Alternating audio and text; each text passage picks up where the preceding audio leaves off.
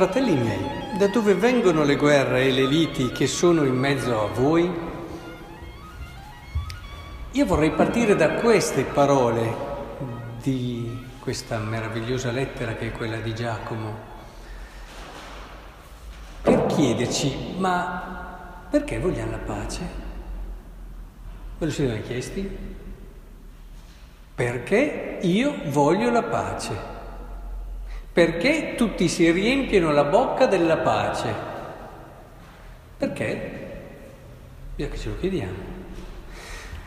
Come è importante che ci chiediamo tante cose che girano nel nostro cuore e nella nostra mente. Perché molti tenderanno a rispondere che desiderano la pace perché così tutti possiamo vivere in tranquillità ma per questa strada non si arriverà mai alla pace. Il frutto della tranquillità non è mai la pace. C'è un rincorrersi, c'è un rincorrersi continuo, c'è un andare, un tornare. Non è lì.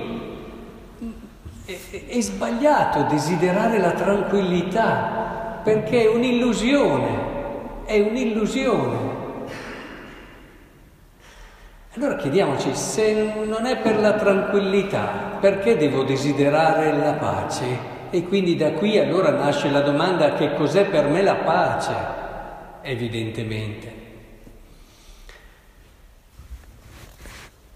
La parola di Dio di questa sera è molto molto chiara. Ci dice nelle parole di Gesù come sostanza, poi torneremo anche in Giacomo. Il figlio dell'uomo viene consegnato nelle mani degli uomini e lo uccideranno, ma una volta ucciso dopo tre giorni risorgerà. Essi però non capivano queste parole e avevano timore di interrogarlo. La pace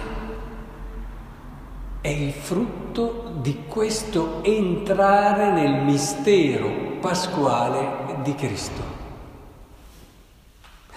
Il problema è che noi non lo capiamo come gli, come gli discepoli, erano lì e non capivano queste parole. E allora torniamo sempre alla nostra idea che la pace in fondo è l'assenza di conflitti e quindi è la tranquillità. No, la pace è un entrare nel mistero della morte e risurrezione di Cristo, entrarci totalmente. Questa è l'unica pace possibile. Cioè entrare nella prospettiva che la nostra vita è chiamata non alla tranquillità, ma a, all'amore inteso non in senso romantico, ma l'amore inteso nel senso di perdere se stessi per qualcosa, per qualcuno.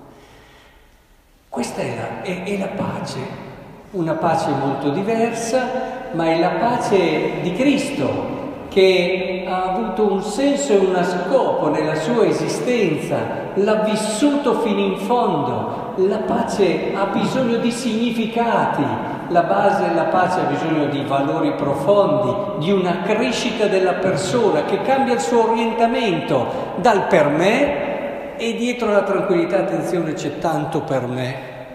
Dietro chi vuole le cose tranquille c'è un vagone di per me si esce dal per me e si entra in una prospettiva eh, di perdersi per qualcuno, una prospettiva di contenuto, di significato, di amore. E quello che ci dice Giacomo, infatti, da dove vengono le guerre, non vengono dal fatto che non sei tranquillo, ma vengono dal fatto che nelle vostre non vengono forse dalle vostre passioni che fanno guerra nelle vostre membra? Siete pieni di desideri? Qui non sta mica parlando delle manovre politiche, delle, delle strane cose che fanno là. Qui sta parlando di noi come origine della guerra e di noi come siamo fatti dentro.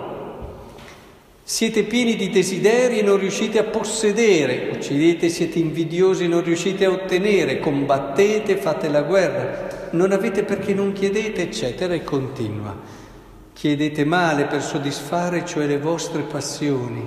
gente infedele, non sapete che l'amore per il mondo è nemico di Dio, eccetera. Cioè chiediamo anche male, perché sì, Signore dammi un po' di tranquillità, ma non c'è domanda più sciocca, non c'è domanda più sbagliata. Signore dammi qualcosa per cui morire, questa è la domanda giusta. Dammi una passione per cui è un significato così grande per cui io posso donare tutto me stesso. Questa è la pace, questo costruisce la pace. E allora le passioni, tutto quello che c'è dentro di disordine nel nostro cuore, trova in questo orientamento un suo ordine. E allora pian piano, magari non siamo neanche perfetti, il Signore neanche lo pretende, però abbiamo quella che è la perfezione che conta, una passione e un desiderio pieno di significato che ci porta a dare noi stessi. Allora la vita diventa davvero straordinariamente bella e piena, certamente non tranquilla, certo, ma straordinariamente bella e piena sì, e costruisce la pace. Se voi prendete un mondo di gente che vuole vivere tranquilla, io vi do qualche anno e ci saranno tante di quelle guerre che neppure immaginate. Prendete un mondo di gente che abbia una passione per l'amore, per il perdersi, per l'entrare nella logica del mistero della morte e risurrezione di Cristo, cioè in quella voglia di di capire, di comprendere quel dono grande che è la vita che ci è donata, di viverlo e di esprimerlo fino in fondo in tutto quello che è il suo senso profondo, bene, allora si andrà pian piano verso la pace.